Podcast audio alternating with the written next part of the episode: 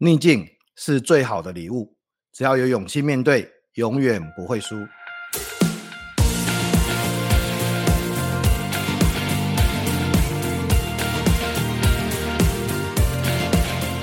各位听众，大家好，欢迎收听《永不服输》的 Podcast，我是主持人福哥王永福。让我们透过接下来成功者的失败经验，来打开逆境这份礼物。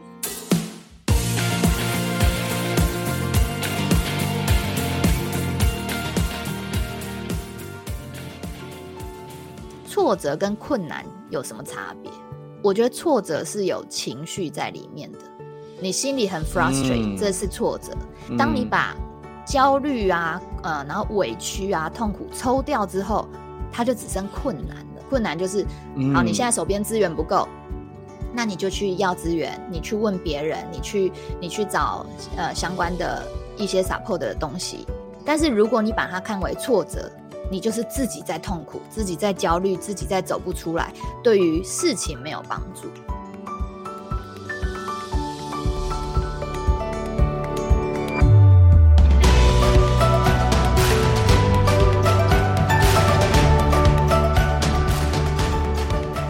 我们这个礼拜邀请的是我的好朋友 Eva 女人进阶的版主，我们欢迎 Eva。福哥好，所有听众大家好，我是 Eva。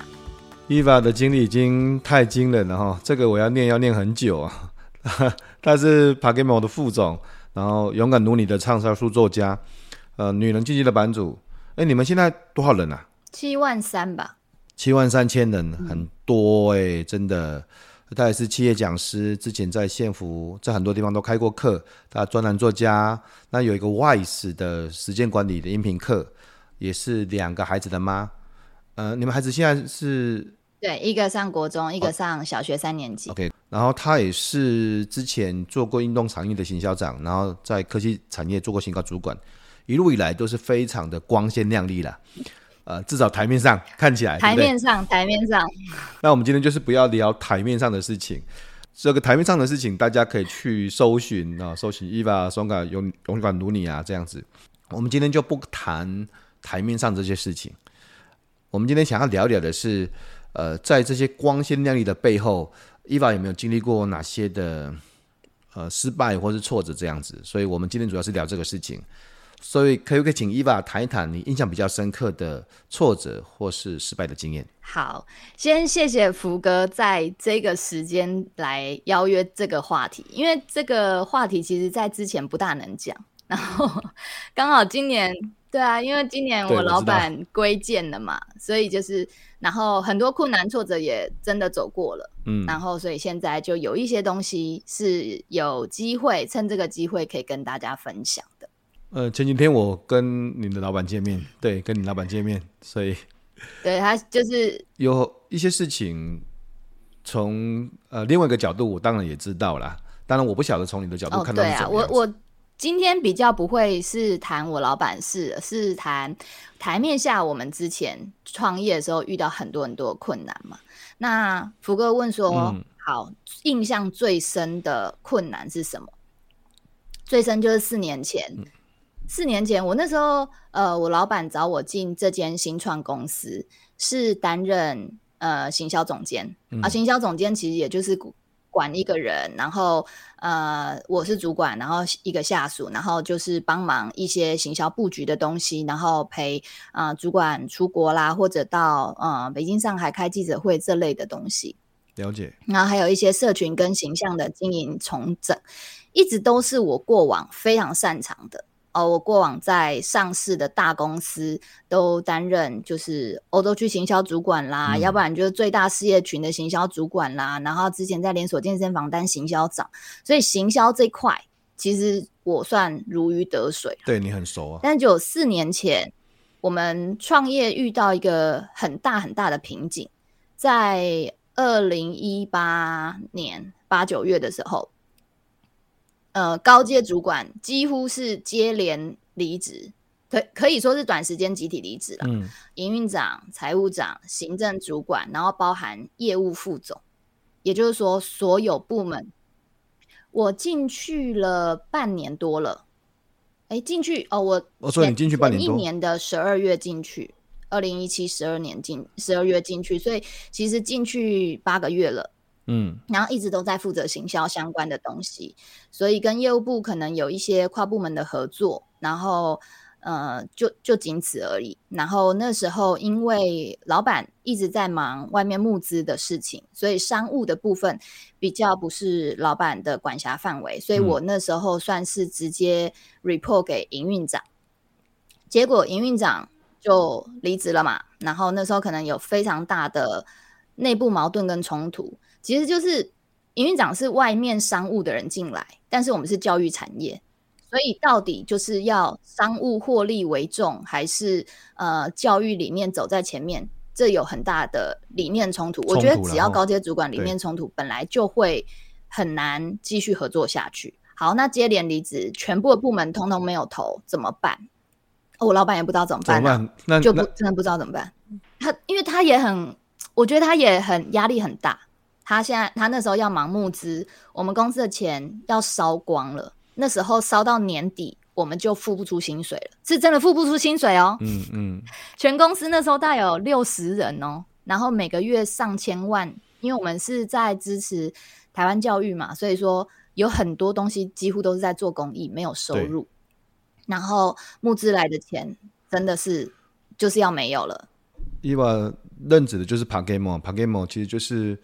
台湾目前最大的游戏教育产业的公司哈，那当然现在营运的也非常非常好哈。但是现在谈的是二零一八年那时候，就四年多之前，嗯、那时候高阶主管离职了，然后呃公司也付不出钱，然后这些事情都是真的。对，因为因为因为我知道这事情的背后。叶老师在二零二一年底要归建的时候，他有把这个过程写出来，所以这部分我应该是可以讲的。是啊，是啊。然后前几天简报的时候有公开谈到这个事情，哦、就是对啊，那时候真的大家都好辛苦。后来老师他其实他那时候看待我，应该就是一个懂行销的年轻女生，怎么可能把公司就是每个月烧上千万的重担放到我身上？但是后来我觉得他也嗯没有办法了，嗯、所以他就找我去说：“伊凡，你可不可以先接业务部？”然后我就想说，我一直以来被呃称赞、被被肯定的都是行销业务，我真的是一窍不通。讲、嗯、真的，行销部门是花钱的单位，业务部门是赚钱的单位，在这个利基点上就完全不一样。但是那时候我真的觉得老师好辛苦哦，嗯，然后我就答应接下来。接下来之后啊，就是这 今天访谈的重点，真的很痛苦。就是我我大概长达四个月，每天忙到只有吃一餐，而且都是同仁看不下去，然后去外面买一些东西给我说：“伊娃，你吃一点这样子。”啊，这个我知道。然后我听说伊娃就是阿信，很这阿信就很努力呀、啊。很认真这样子，呃，而很多听众可能不太知道，因为不见得每个听众都是呃商业背景啊，或是从企业出身。很多听众可能觉得行销跟业务好像是一样的，行销跟业务就是一样的哈。事实上，行销跟业务完全不一样哈，因为行销一般就像啊、花钱的单位这样子，他把呃我们用一个定义来说好了。行销就是让自己主动愿意购买，让业务不需要去做业务哈，呃，让客户可以主动购买，那叫做行销。那业务其实就是要让客户邀请他购买啊，要推动业务的工作方向其实不太一样。所以，呃，非常有经验的伊娃指的是他在行销非常有经验，但是那个时候主要又接着业务的推广这样子。真的，然后。就完全不一样，一个是腰杆子很硬，因为我花钱，别人都要来拜托我，媒体呀、啊、什么那些来拜托拜托我。然后业务就不一样，嗯、业务腰杆子要很软，然后要拜托客户，然后要很就是一个一个拜访。然后那时候，嗯、呃，因为部门里面全部是年轻人，对，然后他们其实突然失去了主管，他们其实很慌张，然后嗯。等于是说，对上、对下、对内、对外，我都有困境。那时候，好，呃，对上，呃，因为我长期来就是那七八个月是直接 report 给离职的营运长，所以说，呃，我的老板也会不知道说，那营运长离职的时候，是不是还有办法对我做一些呃操控或者影响？嗯、所以他也不知道我是哪一派的人嘛，所以信赖感还没有建立，所以他要赶快去找一个呃新的营运长。所以说我接手之后，大概一两个月就空降一个新主管。好，所以说我对我老板还没有建立信任感，对我主管还没建立信任感，然后对下就是全部通都是年轻人，然后他们都很慌张，他们都不知道怎么办，嗯，然后他们也都没什么经验。在新创的时候，我们 hire 很多所谓的 young talent，都是二十出头岁的年轻人。然后对内那时候有很严重的部门冲突，真的是每天都在互相大呼小叫，因为那时候的概念是业务部要赶快赚钱。然后，但是产品跟 R&D 部门会觉得说，哦，过往一直没有办法赚钱，是产品还不够好，所以我们要修担子嘞。我们把产品的体质调整，所以业务不要再来乱了，嗯、不要再叫我们更新什么、优化什么了。你们先等等，让我们把产品做好，你们就可以卖。我只能说各自理念不同。然后，所以说对内跨部门真的是打刚哎，我真的是一天到晚被骂哭。然后对外。就一定要安定客户的心嘛，既有客户的心，就要一个一个去拜访啊，认识打招呼。然后那时候我的部门就有陆续离职的问题，嗯，因为资深业务就会觉得说，就就开始一直有人离职这样。我一宣布接手，当天就有人提离职，你知道？你知道这是一个很大的冲击，因为资深业务就会觉得说，你就行销，你没有业务背景，你凭什么来带我？然后就一宣布，嗯、早上一宣布，Eva 接手业务部，他下午就提离职，不是严重打脸吗？嗯。然后第二个资深业务就就当场就打脸这样，对的，就是当场打脸。然后你还要笑笑的，然后说没有关系，那我们现在来做交接，然后所有事情就要假装没事嘛，要不然剩下的人会更不安呐、啊。嗯。然后再过三个月，剩下的那个资深业务说他撑不下去了，太苦了，那时候真的太苦。嗯，然后我还记得是那时候全公司哇九点十点只剩我一个人在加班，一个人我在看合约。我那时候重新学习看合约，我连合约都不会看，就是商务的合约啦。然后全公司几乎没有灯，嗯、那时候是一个很凄凉的状况。然后我在我的办公桌上审合约，然后我的电话响了，我剩下的唯一的资深业务打电话跟我提离职。真假？这个，所以真的很惨，就所有的业务就离职了这样子。我还剩一个，对，个我就我那时候有三个职三个业务嘛。第一个就是我接手的时候当天离职，对。然后另外一个是撑三个月的时候离职。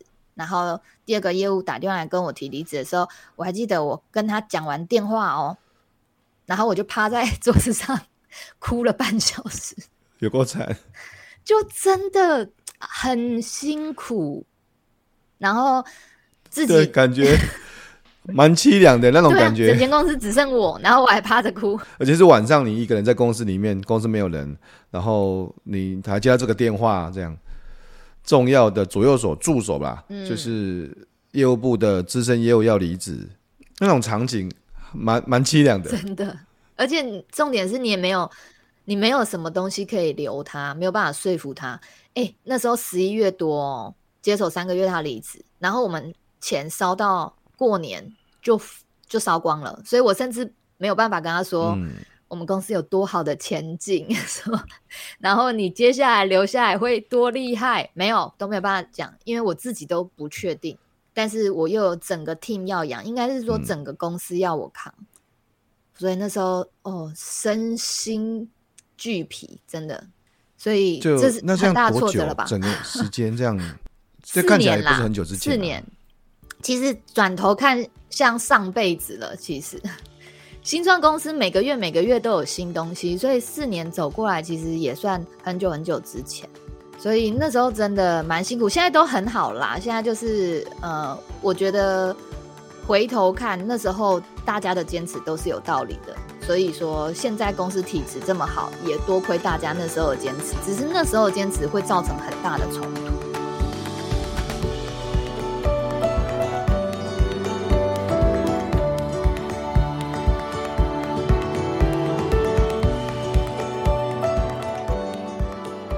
那个你看，呃，人都跑光了，然后业绩又不好了，然后这些东西，那大概撑了多久的时间？最痛苦的。大概就是半年，哦，从那一年的八月接手到隔年过完年，老师募资进来，然后我们业务开始起飞。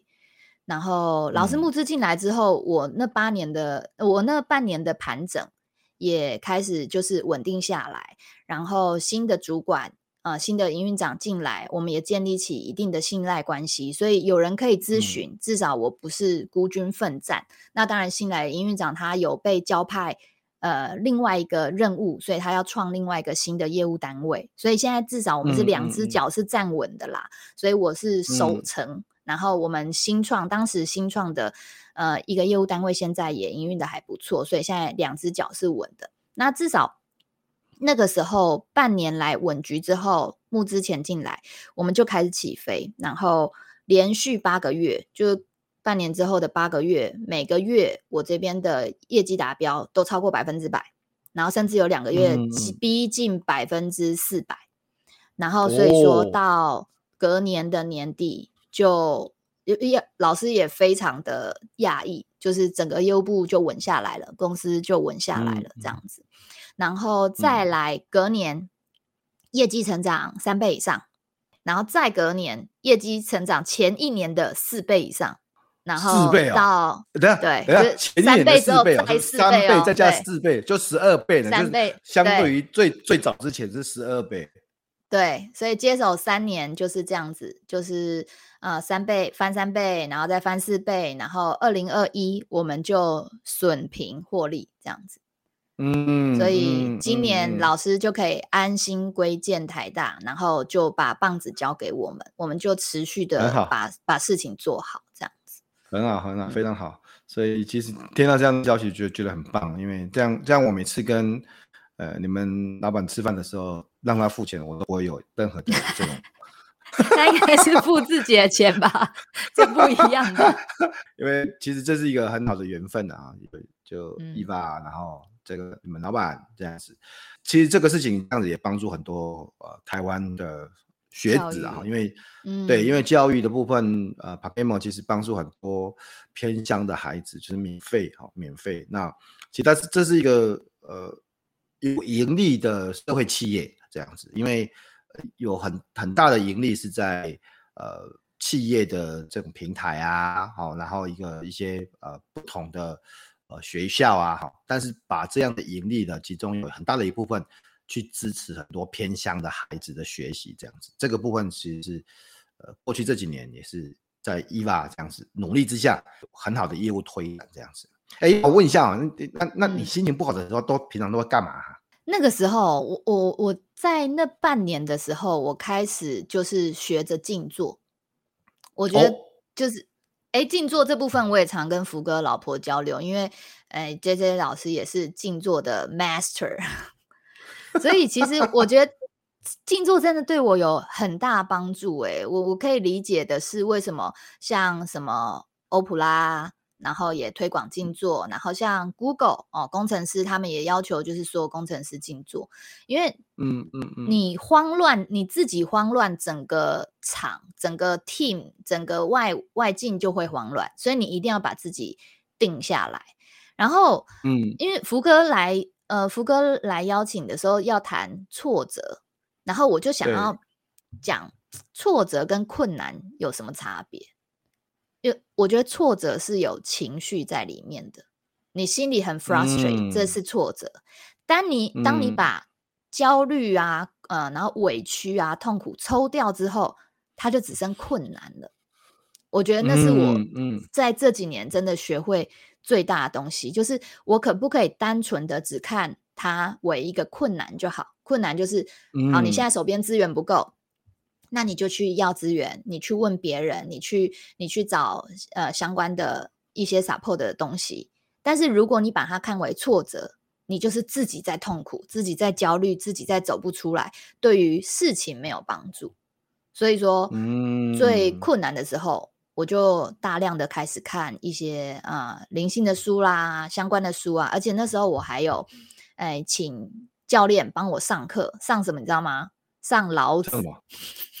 真的真的，真假？然后然后老子上完还上六祖坛经，我本来想要上圣经，然后那个老师说：“哎，那不是他的专长，就是无关宗 教。你就是你去看以前很困难的人，到底都学些什么，让自己静心。然后我觉得高阶管理人都很需要。所以，Eva，你之前在不没有静坐的习惯吗？还是是完全没有？然后，哦，所以之前。完全没有。我觉得人真的要痛痛苦到一个极致的时候，你才会开始接触这些东西。因为以前拜托一个人打天下啊，就是什么事情伊娃扛就掉。但是当困难比 Eva 大的时候，你只能去找比你大的力量。我觉得这很多人就是在困难的时候会有宗教信仰是有关的嘛。你你只能找一个比你更大的力量，这样子。其实我我很同意，我同我我非常同意。我我我记得我开始静坐，也是因为我论文写不出来才开始静坐。比福哥更大的困难。你看，你写书对我来讲，写书呃写一写一本其实是一个困难，写到第二本不那么困难，写到第五本那个就是一个反正我我现在想写就可以写的的事情这样子。这句话对多少人来说？因为我现在写第九本，我现在我现在写第九本，所以对那个那个就觉得写书写书就就我想写家就可以写的嘛。但是写论文对我来讲，写一本论文前提是要自己写的哈，就是不是抄的这样。写写一本论文，写一本论文就敏感了。对，好，写一本论文，我觉得对我来讲难度就是犹如写十本书这么难这样子的。然后然后。就觉得蛮挫折的，觉得常常写不出来，常常没有想法，常常不知道应该怎么开始这样子，所以那个时候就开始也是开始静坐，因为每天因为每天必须要把自己 reset 一下，这样，那就是五分钟、十分钟，但是 让自己静心一下，哎、让自己。对对对，我觉得五分钟、十分钟就好了，就是一个 reset 键呐，就是手机重机重新开机的那种概念。静坐一件好事情，跟宗教无关，呃，跟这些呃其他的东西都没有关系，只是让自己重新的沉静一下这样子。你看，刚才其实讲改变其实还蛮快的，就是从呃募资然后开始这样子。那那在整个过程里面，呃，从那个最难的那一天，我我指的是在深夜，然后遇到辞职离职的那一天，嗯、我们把它标记为最难的一天好了啊。那你看到、啊、到看到转机，其实还有一些时间呢、欸，差不多又在上吧？对啊，又在不是马上嘛，半年对。这半年是怎么改变或什么想法吗？我觉得那半年，嗯，就像我讲的，就是你要找一个比自己更大的力量，好，然后你同时也要把你的目标设得比你大，我觉得是一个利他的概念呐、啊。我那时候那半年走过来，嗯，我觉得我很大的理念支持是，我要为这群年轻人撑下去。所以说，当你的目标不是设在成就自己身上的时候，嗯，而是你要支持他人、帮助他人，甚至帮助我老板。我老板募资很辛苦啊，然后这六十几个同仁，那时候六十几个，现在上百人了。那六十几个同仁都是对教育非常有理念的人，嗯，他们有一些是。呃，台大的学生，他们放弃很高的薪水，然后来到这个小型创，他们其实只是要为台湾的教育做一些改变。我就会觉得我不能辜负这些人，所以那时候真的是，嗯，二十四小时在工作，就是 twenty four seven 啊，就是七天。然后我刚刚讲，每天忙到只吃一餐。我每天回家的时候，我两个小孩都睡了。然后他们隔天早上出门的时候，我还没起床。嗯、我真的是周末才会看到小孩，就是周末小孩就一副哎，好久没看到妈妈。然后那时候就真的只能，真的只能这样撑下去。那半年就是这样，每天每天都是忙到不知道自己就是有没有吃东西。然后你只能带头做，一个一个去拜访客户。然后那时候蛮长一段时间，大家就会说、嗯、啊，恭喜啊伊娃三十五岁就升副总。我跟你说。完全没有升副总的开心的感觉，因为 title 你扛不扛得起来才是最大的问题。嗯、所以那时候大家就说、嗯、啊，为了方便拜访客户，你要不要印那个副总的新名片？我告诉你，心里是抗拒的，因为那新名片很沉重啊。对，因为业务就是现金流啊，现金流，然后带为呃带来新的业绩这样子。而且像这样子，像 PaGamO 这样的一个教育产业啊，呃，不是马上拜访就马上会成交，或是马上会有新的业务进来的。这里面可能会有很多的洽谈，嗯、常常会有很多的评估啊，很多的规划啦，很多的事情啊。尤其我是做 To B 的嘛，我们是做企业端的，嗯、企业端哎，评估个案子成案就半年了啊，所以你都不知道你现在努力半年后会不会有结果，嗯、所以我才会说我真的是半年重整期，然后之后才真的业务起飞，就是那半年慢慢慢慢铺陈起来的，所以。呃，有一点新案子进来，就会有一点点信息，你就会觉得哦，好像这个生活可以再继续过下去，然后开始慢慢、嗯、呃 rehire 一些人进来，确认他们跟我们有同样理念，愿意一起吃苦。我觉得团队给我很大的信心。然后呃，嗯、我的主管就是那位新营运长，然后跟我的老板，他们也非常的支持我，因为其实最惨就这样嘛，最惨 就是公司倒掉，我们最惨的已经过去了。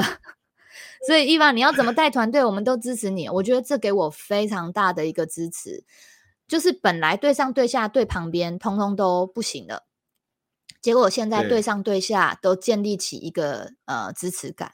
那我刚刚讲的跨部门本来有很严重的冲突，新来营运长就跟我说，你就让他们去重整产品，我们重新包装现有的东西，我们就现有的样貌去卖。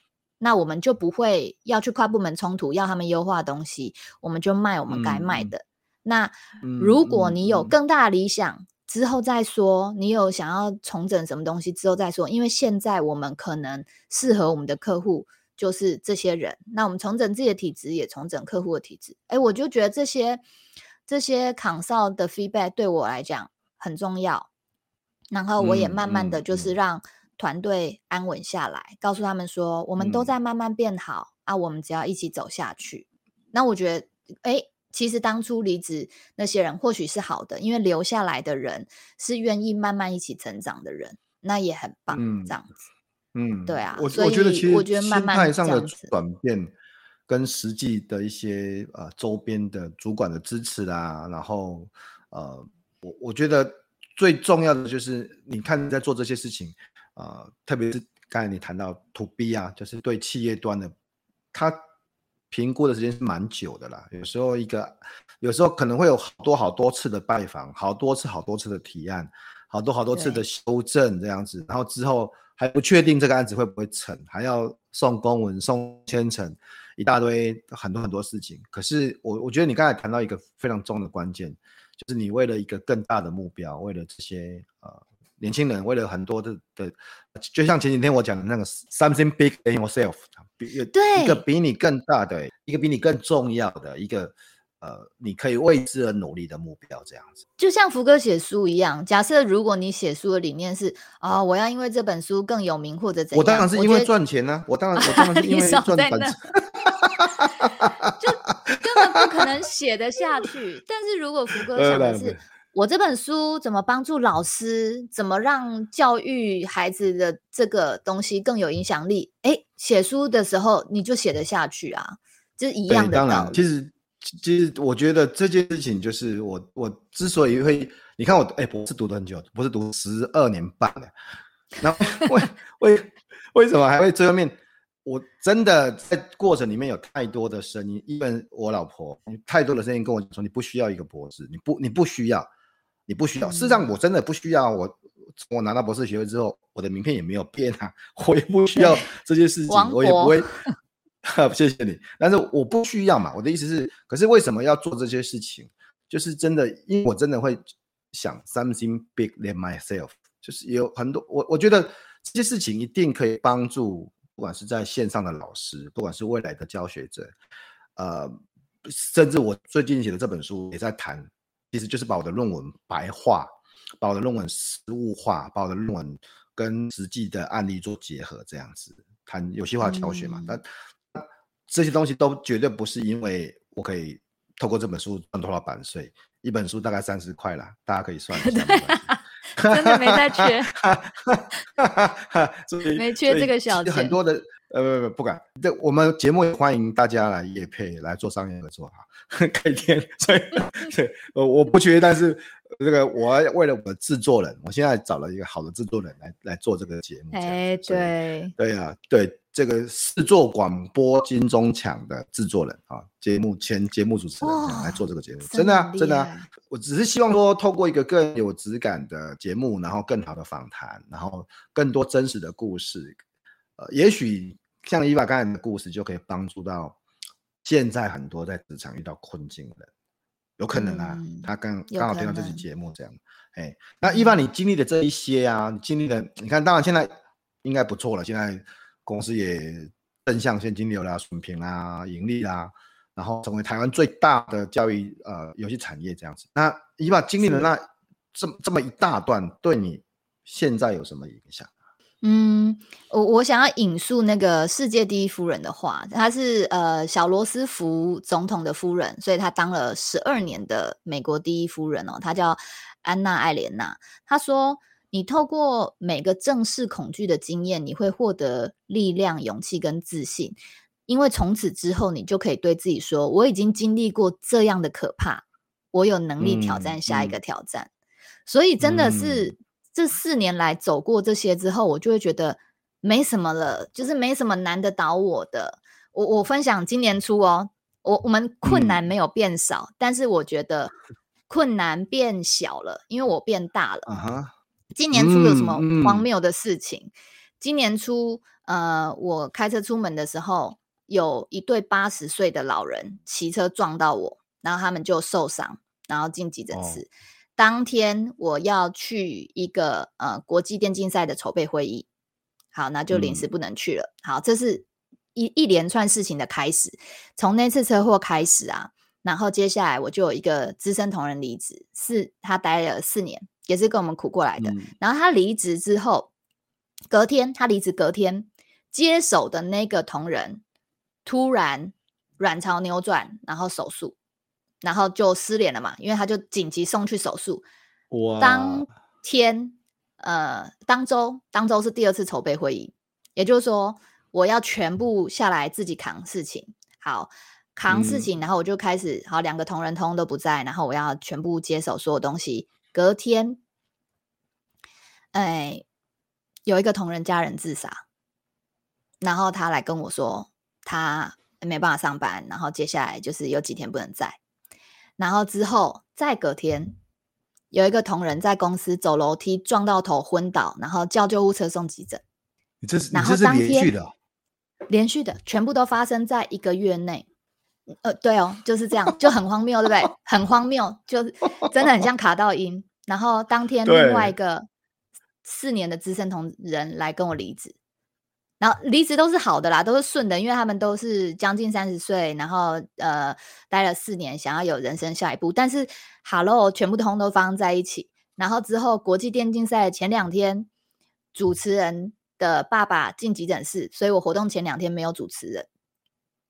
然后再来哦，再来哦，一个新进同仁，一个新进同仁到职不到一个月，他的家人也自杀，嗯、自杀之后他确诊。没有自没有自杀成功，但就是他就是请假一段时间去处理家人的事情。接下来请假完他就确诊，确诊之后他就重症，重症之后他就进急诊室开刀，然后他就失联，失联一个月。我刚刚讲的所有事情接连发生在应该是两个月还三个月，真的。然后回到我刚刚讲的，什么是挫折，什么是困难？我经历过四年前那些事情之后，嗯、我现在可以。呃，很抽离的看待这些东西，就像我讲的，我因为学习静坐、嗯、学习觉察，我会觉察到，呃，情绪是什怎么产生的，嗯、有没有必要产生啊？我会尽量把情绪抽离。所以对我来讲，这是一连串发生在我面前的事情，我不用担心说未来怎么样，然后会不会有发生更严重的事，不用，我就是处理到面前的事情，所以我就是处理完就放下，让它通过我，诶然后我就会没有挂碍的再处理第二个困难，我不会心里一直想说，妈，我怎么那么衰？哇，怎么所有事情都发生在我身上？哇，一个同仁家人自杀就算了，还两个同仁家人自杀，哪那么多事情？没有，我告诉你，因为一样啊，就是 something bigger than myself，整个团队需要我稳，所以我不能慌，嗯、然后我就一个一个处理，嗯、一个一个处理。然后那次国际电竞赛非常成功，然后获得非常大的就是回响，然后好像一切风平浪静，就像福哥讲的，台面上都风风光光，通通不知道后面有这么多事情，真的。对。然后所以我就会觉得，好，如果以今年年初这堆事情来讲的话。我真的从四年前的困难学习到很多，我学习到观察自己的情绪，观、呃学习到抽离，学习到所有的利润点都是为别人付出，而不要看自己。然后这样子困难就会变小，嗯嗯、因为我就会变大。嗯、这样子，嗯嗯，呃，所以从 Eva 今天分享的这些事情里面，如果我自己最大的学习就是，我们把挫折跟困难分开。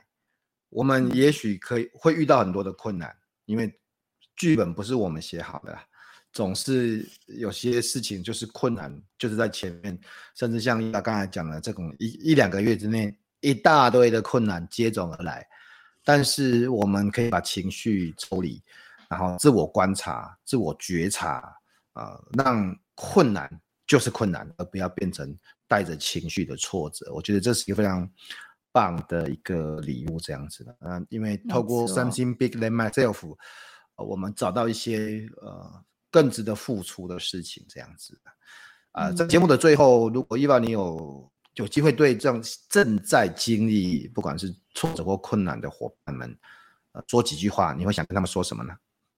嗯，我觉得总结就是把自己把自我缩小，然后看向比自己大的地方。然后永远抱着一个利他的心情在做事情，然后知道自己为何而战，这件事情很重要。嗯嗯，把自己缩小，去找到一个值得追求、值得付出、值得为之投入的目标，这样子。啊、呃，嗯，Eva Eva 自己写书了，对，当然平常应该也看很多书。这样，如果有三本，我我最喜欢问这个问题，因为我好很希望可以从大家的智慧里面，我觉得看书这个是一个非常好的学习啦。那如果让你来推荐三本必看的书，你会推荐哪三本啊？嗯，我觉得如果你要你在处于一个还不知道自己这辈子呃的理念或者呃应该要塑造什么样的 personality 的人，我觉得你可以先看《穷查理的普通常识》啊、呃，这是巴菲特的伙伴。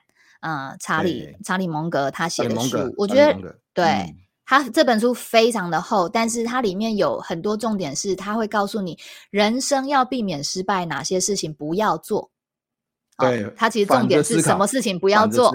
对，然后呃这是第一本我觉得定锚的书。那接下来我要介绍两本是跟静坐和灵性有关的。第一个是技法的啊，杨定一博士写的静坐，哦，他会教你很多静坐技巧，哦、所以它是技法相关的。然后它里面有各种各式各样的静坐方式。所以说，如果要学习静坐，可以从这本开始入门。它是很早之前的书了，嗯嗯。然后另外一本我很推的是 Eckhart Tolle 写的，他是欧普拉，呃，就是名主持人欧普拉的心灵导师，他写的《当下的力量》。当下的力量，我觉得偏心法哦。刚刚是技法，这是心法。当下的力量，他就会告诉你说，所有事情你处理当下的就好，因为过去的困难通都是记忆了。然后是脑中的讯号，你不要让它影响你。然后过往的、未来的担忧，你根本还没有到，你只能处理当下的事，因为你不能处理三天后的事，所以为他焦虑是没有用的。嗯嗯嗯、好，所以这是心法。嗯、所以我觉得，当你呃对人生定锚之后，然后学习技法，再来学习心法，你就会远离挫折，然后看待困难只是困难。穷查理的普通常识啊。然后杨定一博士的静坐，还有当下的力量，这三本书是伊娃最近给我们的好书哦。我觉得伊娃经历了这些挫折，越来越有智慧了耶，感觉，感觉，因为我认识伊娃是在他经历过这些之前嘛啊，然后我就对啦，是的，之前，然后经历了这些挫折，然后我我就又从，因为我知道伊娃跟我我太太呃琪姐啊，这也很多的。嗯互动跟往来，说，哎，你们在交流静坐灵性哦，这今天是怎样？好像我就没有那么有慧根，哦，对不起，好，但是静坐我还是会的啦，慧根是比较少一点这样子。那刚才的书忘了推荐一本哦，就是要推荐这个 Eva 的《勇敢如你》，哎，勇敢如你哈，这个谢谢。去各大网络书局看一下啊，看看怎么样。呃，身为一个女性，哈，怎么样呃更勇敢，甚至怎么样更有效率的安排自己的生活、工作，甚至自己的时间。那 Eva 也有很多的，呃，像之前那个 WISE 的时间管理课程，也都还在网络书局销售，嗯、所以大家可以去看看啊，Eva 推荐的这些书。那今天也非常谢谢 Eva 接受我们 Podcast 的采访，哈，呃，就像今天节目一开始，我们又遇到网络断线的问题，对，它就是它就是一个困难。我现在已经不会因为这样觉得挫折，反正它就是常态嘛。嗯、网络也不是我养的啊，他想要好就好啊，不想好就不好啊。那那但是我们可以，我们总是可以重来啊。我们可以，嗯、我们没办法重来，我们可以把它剪掉啊。我觉得总是我们可以有不同的角度去看待它啦，看待它这样子。嗯、那当我们用不同的角度去看待这些困难的时候，它就不会是太带有情绪的挫折。这也是今天。依法给我们非常重要的学习，所以有没有没有什么话跟听众朋友们讲的？啊、呃，我觉得可以试着找看比自己大的力量，例如说去接近大自然。福哥也喜欢露营，然后我喜欢找个就是可以面对山山水水，坐下来静静的呃沉淀自己的。那我觉得这可能也会在挫折或者困难当中对你有很大的帮助。